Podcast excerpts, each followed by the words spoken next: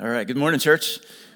Hey, it's good to see you today. Uh, you know, we love KC Picnic. It's coming up. I want to encourage you to be there with us and enjoy yourself. And uh, I want to encourage you, if you come, uh, which I hope you do, that you would have the mindset of a host. We are here to serve our community and to love and serve people well. We are to welcome uh, folks with the welcome of Christ, the same welcome that we have received from Jesus. So I want to encourage you all, uh, if you're if you're with us on Saturday, enjoy yourself, but also uh, have an eye and a mind out for people that are with us that you don't know uh, just to, to meet them, encourage them, uh, find out a little bit about them. Uh, we just want to serve people and love people well. Amen?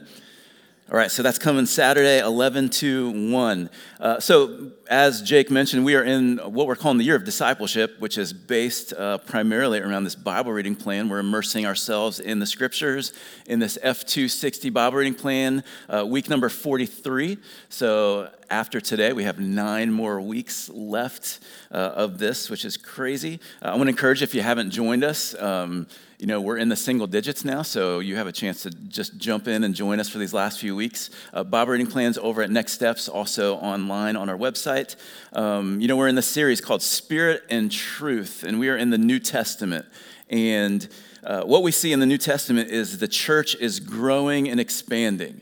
You know, the church is born after Jesus' death, burial, resurrection, ascension to heaven the promised Holy Spirit comes, the church is formed, and the church begins to grow and expand uh, as the gospel goes out into all the world and as people trust in Jesus and begin following Jesus. And, and y'all, this is the way the church has, has always grown from the very beginning, from its inception till now, is when the gospel goes out, people trust in Christ, believe in Him, begin to follow Him, the church expands and grows. And at the heart of all of this is what we've been talking about, what we always talk about it's the gospel.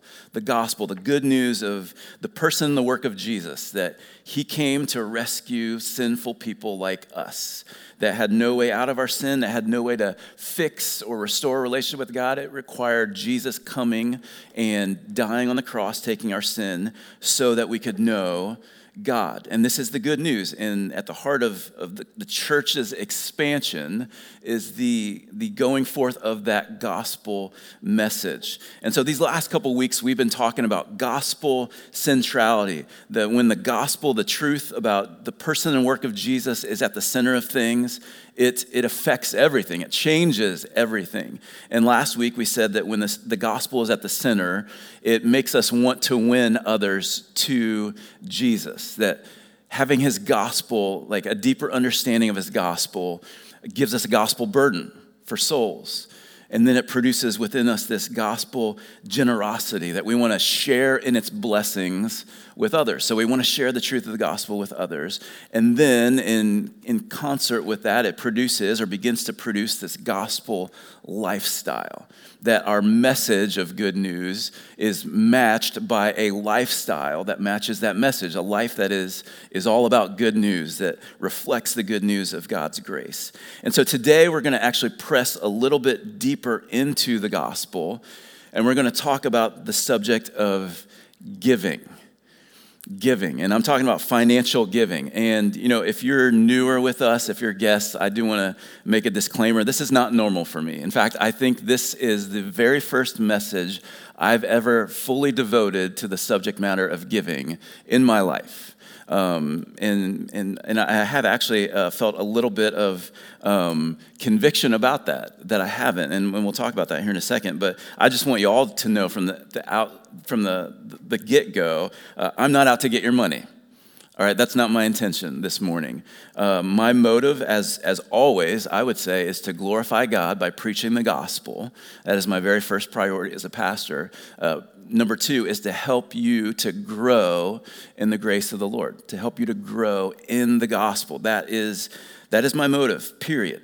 Uh, but here's, here's the truth is that as we grow in the gospel, as we grow in the Lord, our faith becomes less compartmentalized. Do y'all know what I mean when I talk about being compartmentalized? You know, it, it, it's as if, you know, we, we have these compartments or spaces that we, we allow God access to. So, for example, today we're having a, we have this every few months, we call it New to Friendship Lunch. We host it at, at our home. We invite people into our home. We just to, to get to know them, to feed them lunch, uh, to give them a chance to ask questions, learn more about our church. Um, but you, y'all know every time we open up our homes, we have to do, you know, some kind of deep, not deep cleaning. I make that sound terrible. We have to do a little bit of cleaning just to, you know, spruce things up. Um, but when people come into our home today, there's some common spaces, you know, where people will come in, and there are some spaces that will be off limits. Y'all know what I'm saying? It's mainly the spaces with the doors closed, okay?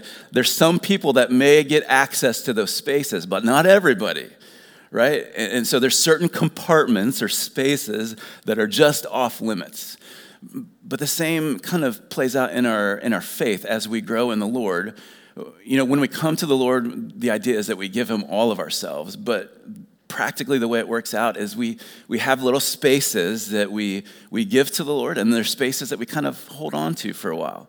But as we grow, we open more and more of those spaces up, and we, we begin to more and more say, God, you have access to this compartment of my heart or my life.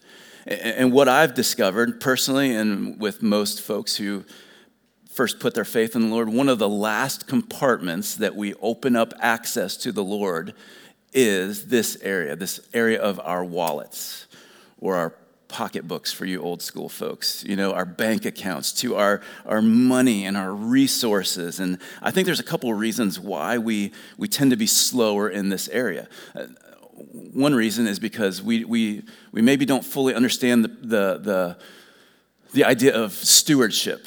The, what we have, you know, we tend to say, well, this is mine. And so I'm going to hold on to it. When we understand the idea of stewardship, that's we're stewards, we're managers over things that have been given to us.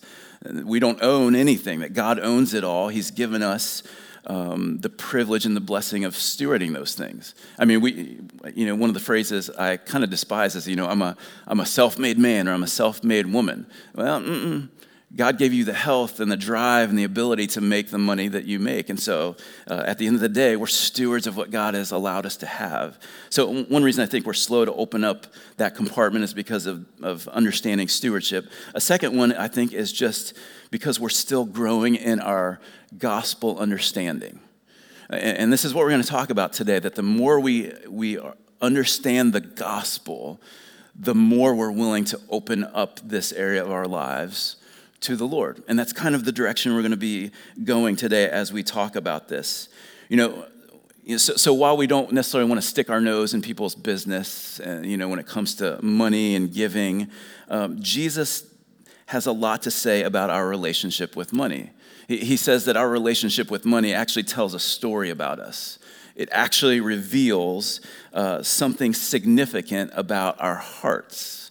Jesus said in Matthew 6, verse number 21, he says, For where your treasure is, there your heart will be also. So, in other words, Jesus says, Where you put your money, um, it, it is where your, your heart is going to follow that. Your heart goes where your money goes. It, so it reflects, uh, our, our, our money reflects our heart. And th- there's quite a few other striking words that, that the Bible uses when it talks about our interaction with money. And just, let me read you three in particular as we're kind of setting the stage for what we're going to see in 2 Corinthians today. 1 Timothy 6, verse 10, it says this For the love of money is a root of all kinds of evil.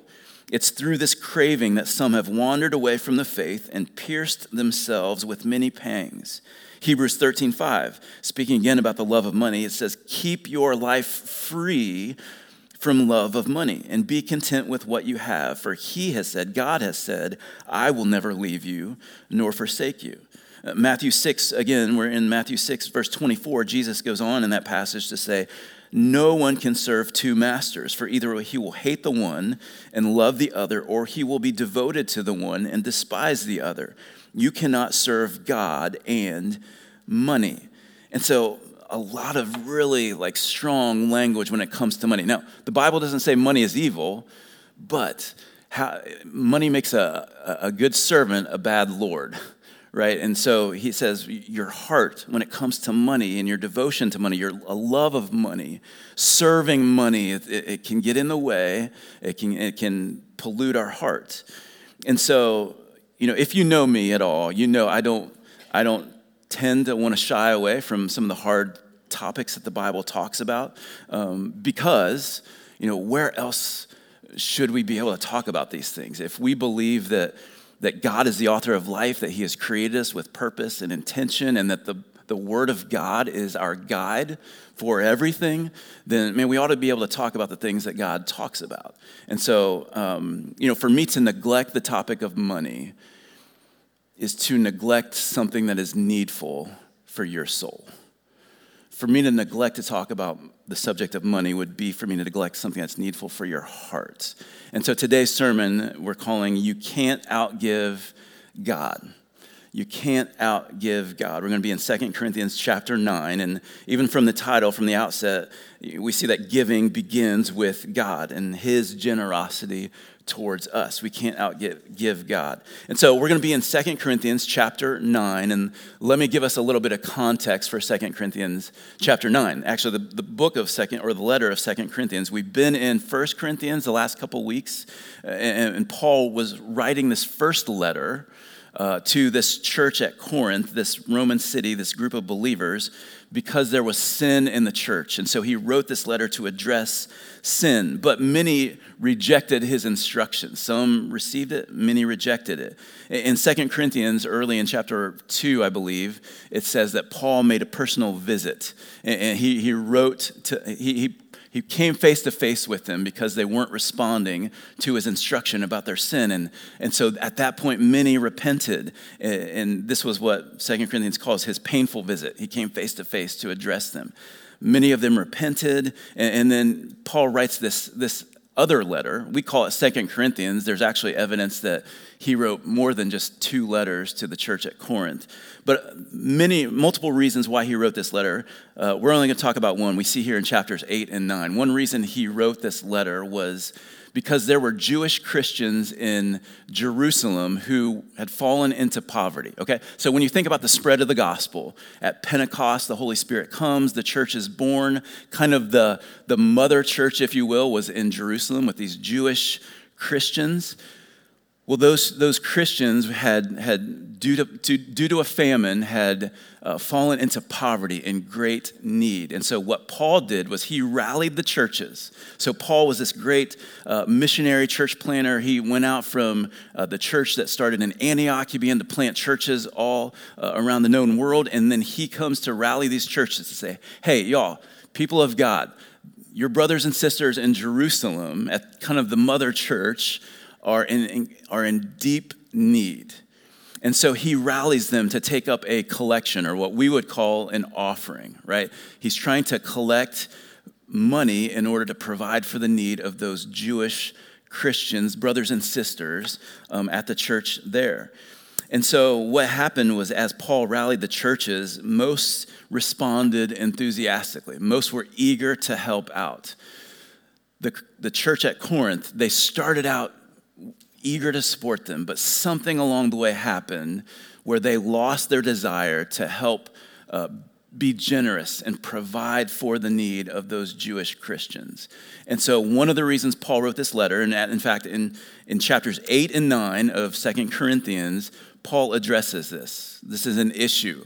Why have you lost your desire to give? Why have you lost your desire to be generous to your brothers and sisters in need? And so, this is the issue that, that Paul hits head on. And we're going to look at in chapter 9. And we're going to read through verses 6 through 15 over the course of, of this morning. And we're going to look at, you know, why is this giving thing such an issue for them? Why is this giving thing such an issue for us? And so let me pray, and then we're going to dive into 2 Corinthians 9. Father God, again, this morning we want to say thank you for the opportunity that we have to worship you, to come together as your people, as brothers and sisters in Christ, uh, maybe even those who are just investigating the, um, the reality of who you are. Lord, thank you for this opportunity to hear from your word, to open up your book to see the things that you have said down through the ages, the things that applied then, the things that apply now, the things that uh, maybe for some of us are things that we're wrestling with even in our own lives today. And so, God, I pray that you would speak to us, help us to see your word as uh, incredibly relevant to our lives here and now. The truth of the gospel, God, may it grip our hearts today. We pray in Jesus' name. Amen. So, first thing is this giving is a sowing issue. Giving is a sewing issue. S O W, okay? I'm not talking about grab your needle and thread and start sowing. We're talking about sowing in terms of this. It's a farming term, it's an agricultural term. And so look at 2 Corinthians 9. We're going to read verse number 6.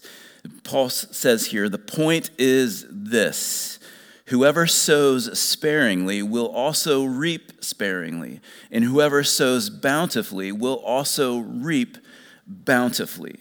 And so Paul starts out with this, this term, this idea, sowing and reaping. And again, these are, this is agri- agricultural terminology.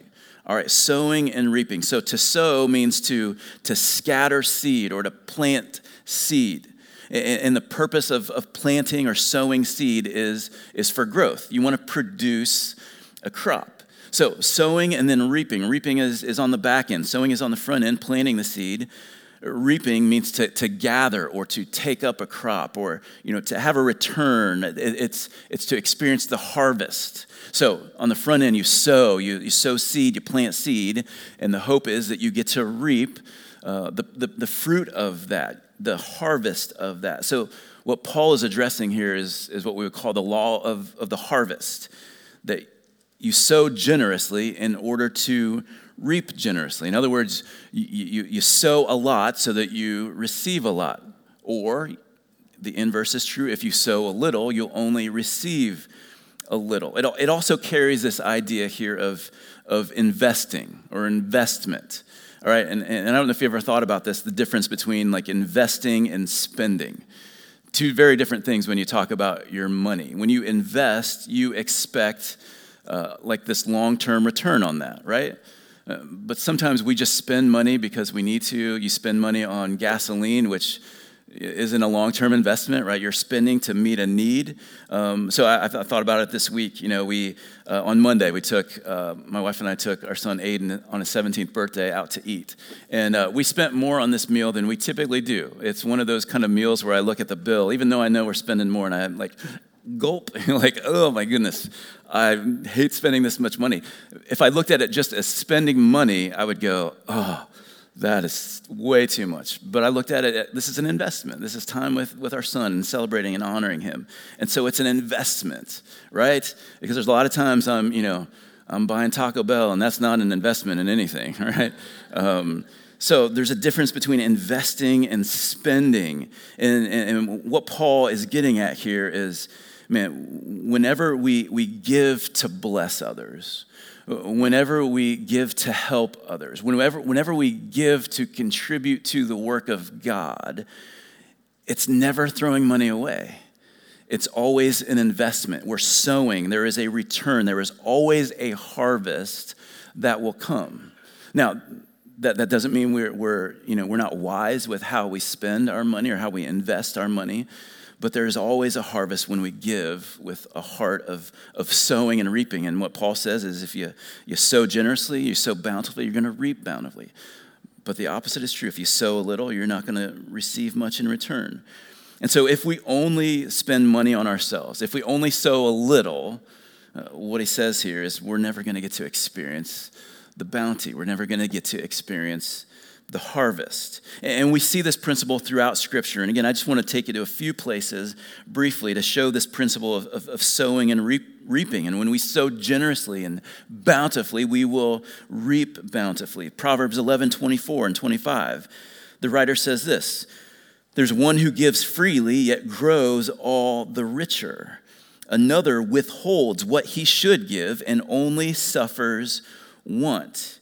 Whoever brings blessing will be enriched, and one who waters will himself be watered. So it's like this reverse principle. It's like the more freely you give, the more the more you the richer you become, and yet the stingier you are, the more you suffer want. Uh, Luke 6:38, Jesus says this, "Give and it will be given to you. Good measure, pressed down, shaken together, running over, will be put into your lap. For with the measure you use, it will be measured back to you. Now, this isn't what Jesus was saying here was your motive isn't like I give in order to get in return.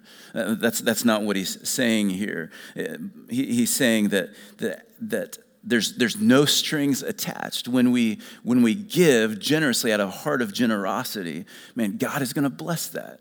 God is, is, is going to bless your generosity with more generosity when you give with the right heart. Proverbs 3 9 and 10 says, says it this way Honor the Lord with your wealth. For some of us, you know, you have more wealth than others, all right? He says, Honor the Lord with your wealth, with all that you have, and with the first fruits of all your produce. Then your barns will be filled with plenty, and your vats will be bursting with wine. This is this principle of sowing and reaping. So, giving is first of all a sowing issue. Here's, here's the second thing I want us to see from this passage giving is a heart issue. Giving is a heart issue. Verse number seven, he goes on to say this Each one must give as he has decided in his heart, not reluctantly or under compulsion, for God loves a cheerful giver. So, what Paul is saying here is that giving comes from your heart. This is the place where it originates. John MacArthur, pastor and theologian, says this The term translated decided, in other translations it says purposed in his heart. The term translated decided occurs only here in the New Testament, and it indicates a premeditated, predetermined plan of action that is done from the heart voluntarily, but not impulsively. So Paul says, you give as you have decided in your heart. It's something you purpose and it's premeditated, it's predetermined. I'm going to give. And so it's thought out, it's, it's weighed, it's not impulsive, and yet it comes from your heart. This is an age old giving uh, principle of giving. In fact, we can even see this back in Exodus 25. This is the Lord when he instructs Moses regarding taking up money to build the, the, the sanctuary. He says this Moses, speak to the people of Israel that they take for me a contribution or an offering from every man whose heart moves him. You shall receive the contribution for me. So, what God was saying is, hey, everybody, you, you must give. He says, no, no, no. Whoever's heart the Lord moves, you give. So, giving is an issue of, of the heart. And, he says it's, it's not out of a sense of duty or obligation. It's not out of a sense of guilt or pressure. And y'all, this is, this is why, as a, as a pastor, I would be maybe more timid to talk about giving because I don't ever want it to come across as, hey, I'm pressuring you to give or I'm, I'm, I'm guilting you into giving. I don't want you to give out of duty. I don't want you to give out of obligation. I want it to come out of a heart of what, what Paul is saying here a heart of joy. A heart of joy. Not I have to give, but I get to give. I get to contribute to the work of God. I get to be uh, the source of, of blessing to someone, that God could use me as, as a, an instrument of blessing to other, others. I get to give.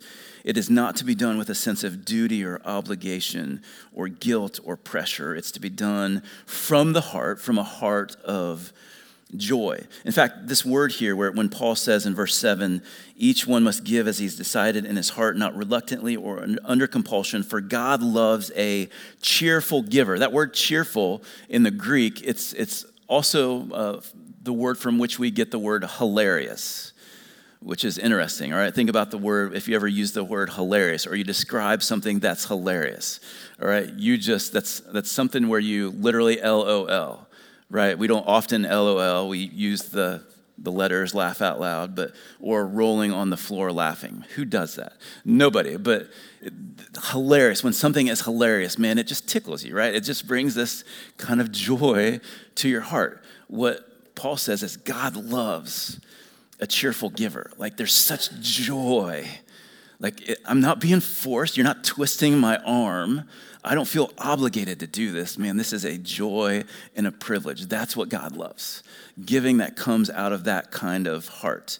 Have y'all ever received a gift from somebody or maybe a birthday card or something that you're like, that was out of obligation, right? Um, it may be from my wonderful, you know, insurance agent. It looks like a personal card. I'm like, oh, that's a form card. You know, I'm like, I thought he was actually writing me a happy birthday card. It came from the heart. A gift is, that is given out of obligation, like feels kind of empty sometimes, doesn't it?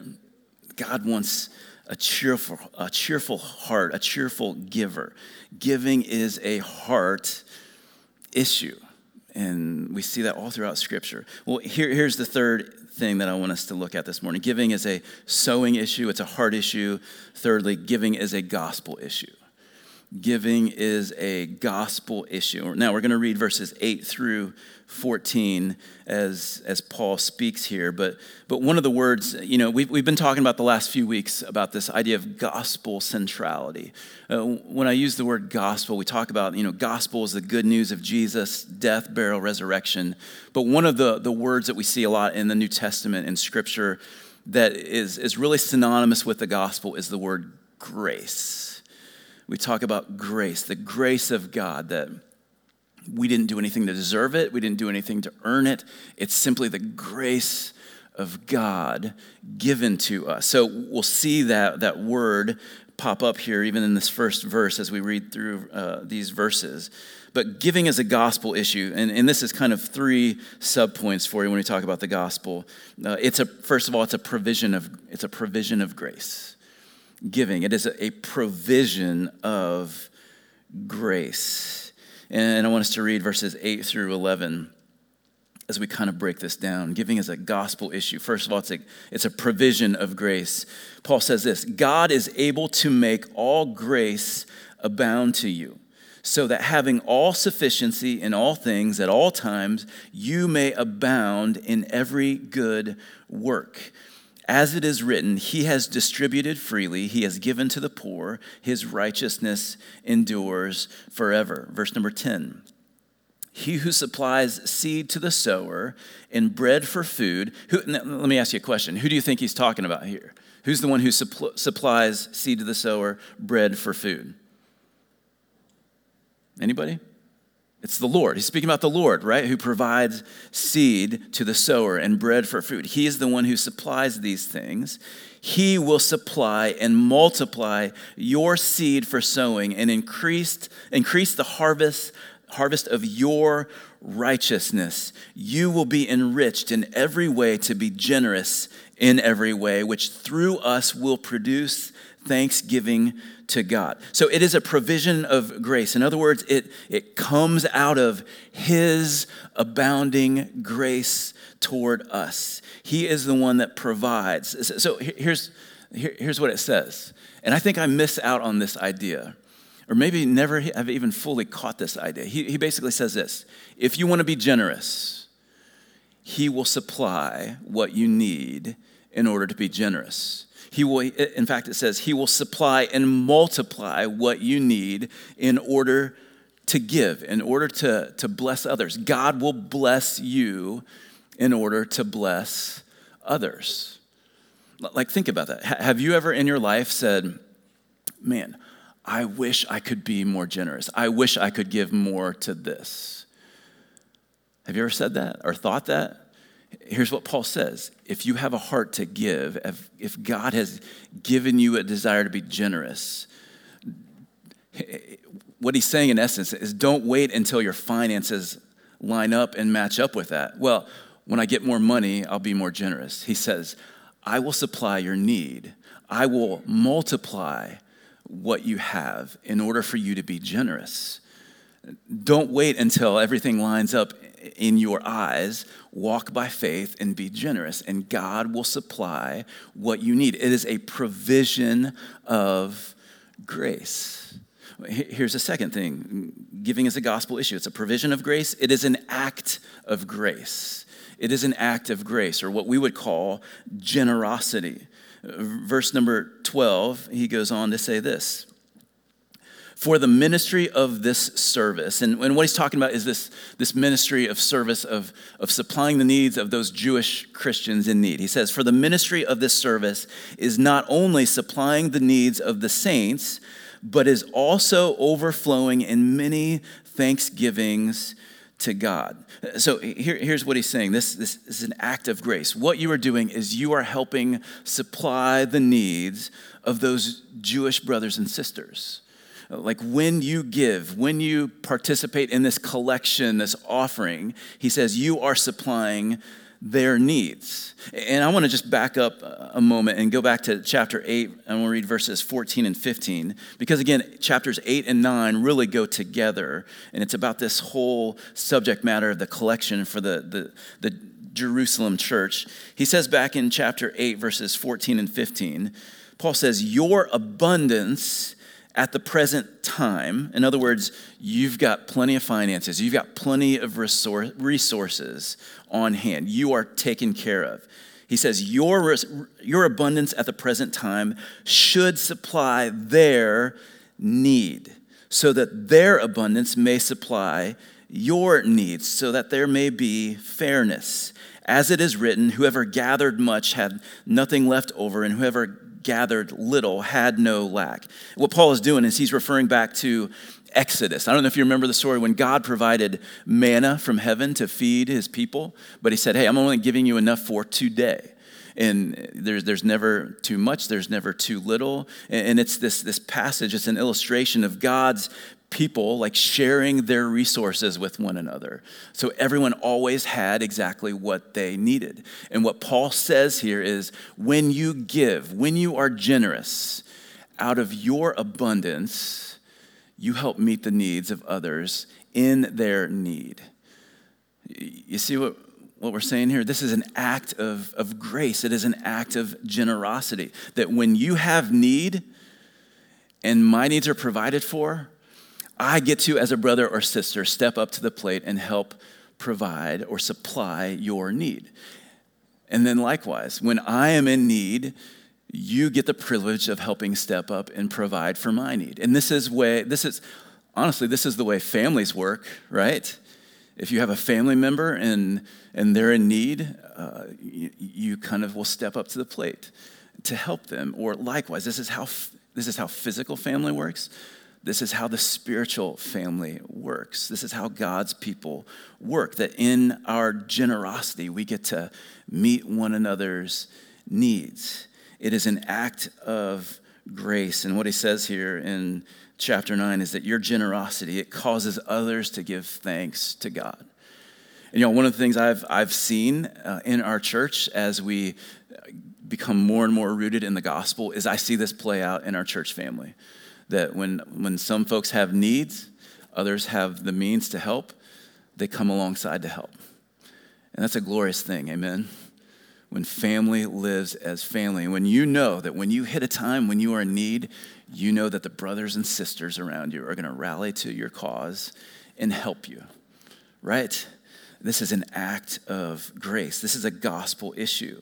And here's, here's the third thing I want to say about this being a gospel issue it's a provision of grace, it's an act of grace, it is a response to grace. Our generosity, our giving is a response to grace, the grace of God that we have received in Christ. Here's what Paul says back in chapter 9, verses 13 and 14. He says this By their approval of this service, they will glorify God because of your submission that comes from your confession of the gospel of Christ and the generosity of your contribution for them and for all, for all others while they long for you and pray for you because of the surpassing grace of God upon you. It is a response of grace. In other words, when you give to them, they are going to give thanks to God because you are submitting to God out of your confession of the gospel. In other words, the reason you're giving is your generosity is proof that you believe the gospel. Your generosity, your giving is proof that you understand how much you have been given and how much you have been blessed. This is a response to grace. It's, it's proof of the gospel at work in you. It's not a way to gain favor with God. It's a proof that his work is, is, is happening in your life. And I want to back up again. I want to read the first nine verses of chapter 8. I think we need to see this as Paul kind of introduces this whole subject matter of, of giving. In chapter 8, verses 1 through 9, he says this we want you to know, brothers, about the grace of God that has been given among the churches of Macedonia. So, again, I want to make sure that you see this that this whole idea of giving our money, it's all rooted and, and flows out of the gospel. It comes out of the gospel. And so he says this in verse 2 For in a severe test of affliction, He's talking about the churches of Macedonia who are willing to give and be a part of this offering. He says, For in a severe test of affliction, their abundance of joy and their extreme poverty have overflowed in a wealth of generosity on their part.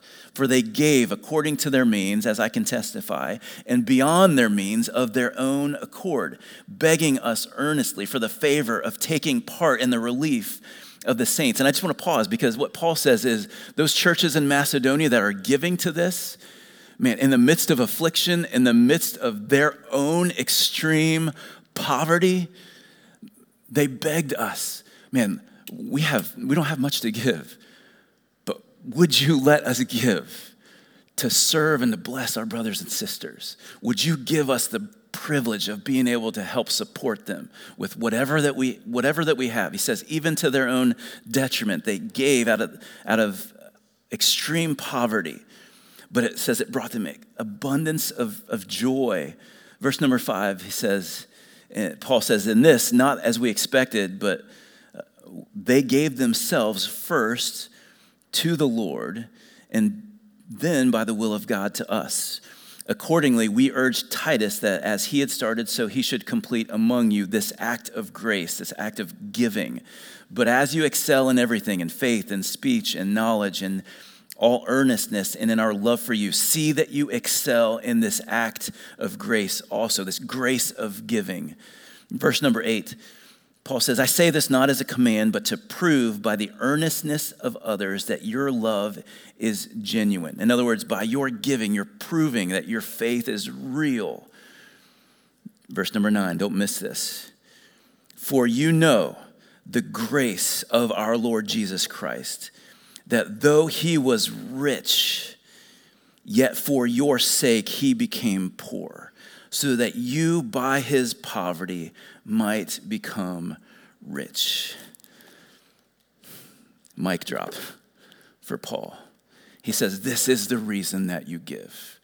Because the example of the Lord Jesus Christ was that although he was rich beyond measure, that he had all the riches of heaven, the riches of glory, for your sake he became poor.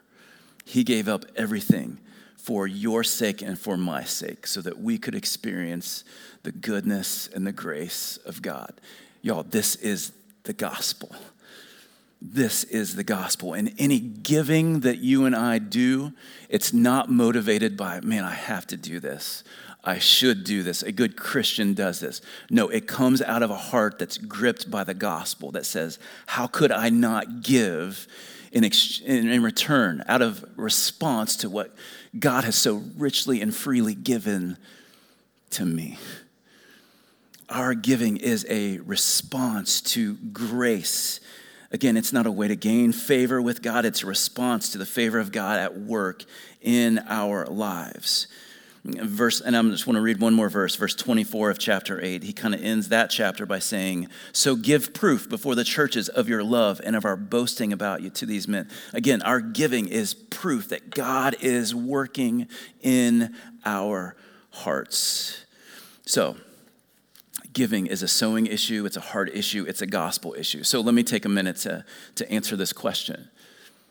So how do we live in light of this how do we live in obedience to, to what we've seen here? So, let me talk for a second about the, the, the Jewish people. The, from the Old Testament, from early on, the Jewish standard for giving, the Jewish standard, the, the obligation of the Jewish people was what we call a tithe, which literally means a tenth, 10%. Leviticus 27, verse 30, uh, kind of introduces or speaks to this. It says, Every tithe of the land whether of the seed of the land or the fruit of the trees, it is the Lord's. It is holy to the Lord. So they're talking about, so, you know, uh, produce or livestock, you know, whatever it is, a tenth of what you have, you are to give to the Lord. This was the expectation, the standard for the Jewish people. But here's what's happening in the New Testament they needed a deeper motivation than just, I'm going to give 10%. They needed a deeper motivation, so Paul gave them the gospel. They needed a deeper motivation than this is what the law says. This is, this is the, the percentage that I am to give. They needed a deeper motivation, and so Paul gave them the gospel. Listen, y'all, I don't want to manipulate you to give, I do want to motivate you to give. I want to motivate you to give. Because the normal means of motivation is guilt and obligation. We need more than that. We need gospel motivation. So, we are in this year of discipleship, right? 2022. This was birthed in our hearts uh, probably about a year ago. We, we were talking about the, the state of our church. And, you know, in the aftermath of, of COVID and all those things, when, you know, across the board, most churches experienced a decline in attendance, a decline in people serving, a decline in people giving, and it was no different with, with friendship. We looked at our church a year ago um, and, and, really beyond that and said, man, uh, people aren't uh, giving and people aren't serving like they did. And so, you know, we, you know, as we look at the state of our church, we're like, man, we, we need more people to serve. We need more people serving in our kids' ministry and, and greeting people and doing ministry to youth and all the things. We need more people serving. And we need more, our resources have declined. We need people to give more. Um, and, you know, in, in church world, in church ministry world, uh, you know, one of the ways that you remedy that is, well, I'm going to start preaching on giving and I'm going to start preaching on serving, and this is what we ought to do, and we're called to do that. And those, those aren't bad things. But when I looked at where our church was, here was, here was what I came to. I'm not going to spend a sermon series talking about giving. I'm not going to spend a sermon series talking about serving. Here's what our people need our people need the gospel we need the gospel. We need a deeper motivation than, hey, you ought to give. Hey, you ought to serve. Hey, we are in, we are in big need as a church. The mindset is this if we get the gospel, if we grip the gospel, if the gospel grips our hearts, when your heart is gripped by the gospel, you will sow bountifully, not sparingly when God gets hold of our heart, we will naturally, out of the overflow of what He is doing in us, we will give. You don't have to browbeat me to give. It is a privilege that I get to participate in the mission of God. And what He has blessed me with, I get to be a partner in that. You don't have to browbeat people to say, hey, we need you to serve people. No, if you understand, the more deeply we grow in our understanding of how much Christ has served us, the more freely and joyfully we will serve others. Not because some pastor got up and made me feel guilty because I'm not doing it. It's because of the love of Christ compels me. Amen? We need a motivation that is, is a gospel motivation. Thus, the year of discipleship. And you know what we've seen this year? That as the more and more that the gospel grips our heart, the more people we see step up and say, I want to serve. The more people we see step up and say, I'm going to give of my finances to be a part of what God is doing here. We don't have to guilt people into anything. We simply do what Paul did was give them the gospel and let the gospel go to work. And this is what we have done this year. When your heart is gripped by the gospel, you'll sow bountifully, not sparingly. So let me say this a tenth, you know, a tithe is a great baseline. A tenth is a great amount to give, but we don't want to get stuck there because this was an Old Testament standard. Here is the New Testament standard. It's not give a tenth. The New Testament standard is this give it all. Give all of yourselves, hold nothing back because Jesus gave us not 10%, He gave us 100%. Now, in case you like so you don't get nervous i'm not asking you to give 100% of your income to the church all right? I'm not asking that because what we're called we saw it in chapter 8 verse 7 we're called to grow or excel in this grace of giving. What he's talking about here is like grow in this. We're to grow in this grace of giving not obligated to 10% but man we're going to continue to grow in this grace of giving. So let, let me just share this with you as just a personal story um, you know, I didn't grow up in the church. Many of you know that. I came to Christ late in high school, um, just before I turned 17. And one of the things, first things I learned, because I grew up in a, you know, I came into a good Baptist church that said, hey, you need to give tithe, 10%. Um, and so from the very start, I learned to give, and I just made it part of my, my habit. Um, I got my first job, and I had already kind of understood this principle of tithing.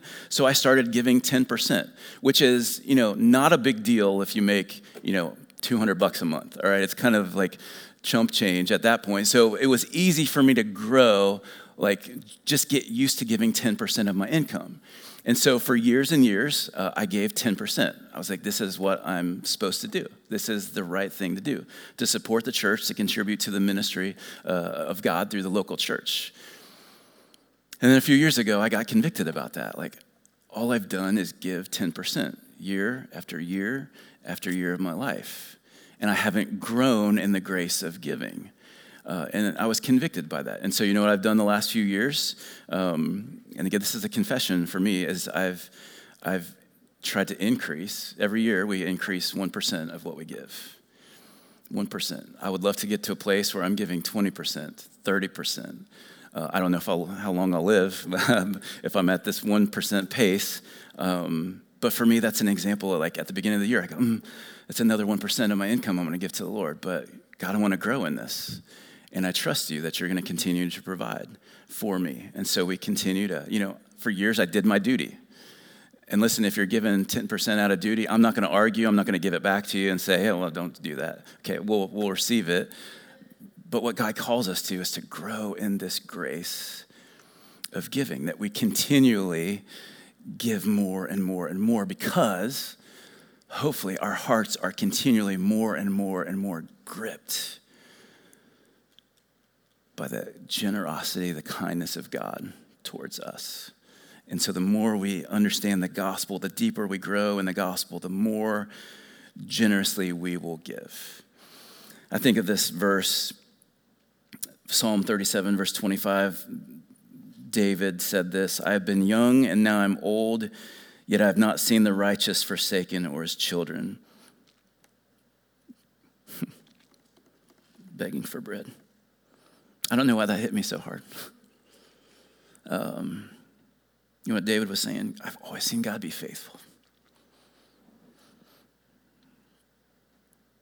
Always seen God faithful. Yo, I remember a year when, with a family of five, I made $24,000. And we gave, and God was faithful. It was miraculous. I'm just telling you. God will always supply and multiply your need. If you have a heart to give and to be generous out of the abundance of what He has done for us. So, I want to invite you to something. If you've never given regularly, maybe you've never given a cent, or maybe you give once in a while, 10% is awesome. Uh, I think 10% is a great baseline. But to go from zero to 10%, I know is a significant jump. If, if you feel convicted to give 10% or to begin giving 10%, uh, hallelujah. But here's what I would challenge you or invite you to do start with 1%. And maybe a pastor shouldn't say this, all right? I would say if you're going to grow in the grace of giving, maybe you would say, I'm going to start with 1%, 2%, 3%. I'm just going to start giving regularly. God, I'm going to trust that you're going to provide, that you're going to use my resources to bless, and you're going to supply and multiply my need to be able to continue to, to grow in this and to be generous. So, if the reality of His grace grips you today, and you've, I would encourage you to go to, from zero to one, one to two, two to three, three to four, whatever it is, whatever He calls you to do. And let me just throw out one, one more teaser, and then we'll, we'll wrap this up. December, every December, we do a, a, a Christmas offering. And uh, this year, I'm really excited uh, for what we're going to together uh, contribute towards. Uh, and I call it a teaser because I'm not going to tell you what that is yet. Uh, Friendsgiving, which is coming up in a couple weeks, November 13th, uh, at our Friendsgiving celebration. Uh, I want to give you a little bit of vision for what uh, our Christmas offering is going to be um, and what that's going to go towards. I'm really, really doggone excited about that because I'm excited to see the proof of our growth in the gospel in the year of discipleship. So, Stay tuned for that. All right, let me just end with the very last verse that Paul ends with, and we're done. Verse number 15 of 2 Corinthians 9, Paul says this Thanks be to God for his inexpressible gift. Thanks be to God for his inexpressible gift. You know what Paul is talking about? You know what he's referencing here? The gift of his son. He's referring to the gift of the gospel, the person and the work of Jesus. Paul can't help. He's talking about giving and giving and generosity and sowing and reaping and all this, and he just comes to the end of this. And Paul can't help but think about the greatest giver, God Himself, and the greatest gift that's ever been given, the Lord Jesus Christ. And he like breaks out in this exclamation of praise Thanks be to God for His inexpressible gift. Y'all, we are the, the beneficiaries of the gift of Jesus. You know, God is the one who has sown bountifully for our sake. He didn't sow sparingly, He gave all. And so we get to enjoy the bounty of His blessing, and in turn, we can now joyfully, sacrificially, bountifully sow and reap to the glory of God. Amen. God, thank you for all that you have given us. Thank you for the truth of the gospel that though you were abundantly rich beyond all, beyond all comprehension, yet for our sakes you became poor. And so, God, thank you for the truth of the gospel this morning. I pray that today and this week, man, our hearts would be more and more uh, gripped by the truth of the gospel. Thank you for what you have done for us in Christ. Lord, I pray that you would, you would um, convict us, instruct us, invite us into this grace of giving. God, would you grow us in this area in whatever way that you see fit? Lord, we love you. Thank you for the opportunity that we have to be generous and to reflect the heart of Christ for us. We pray in Jesus' name. Amen.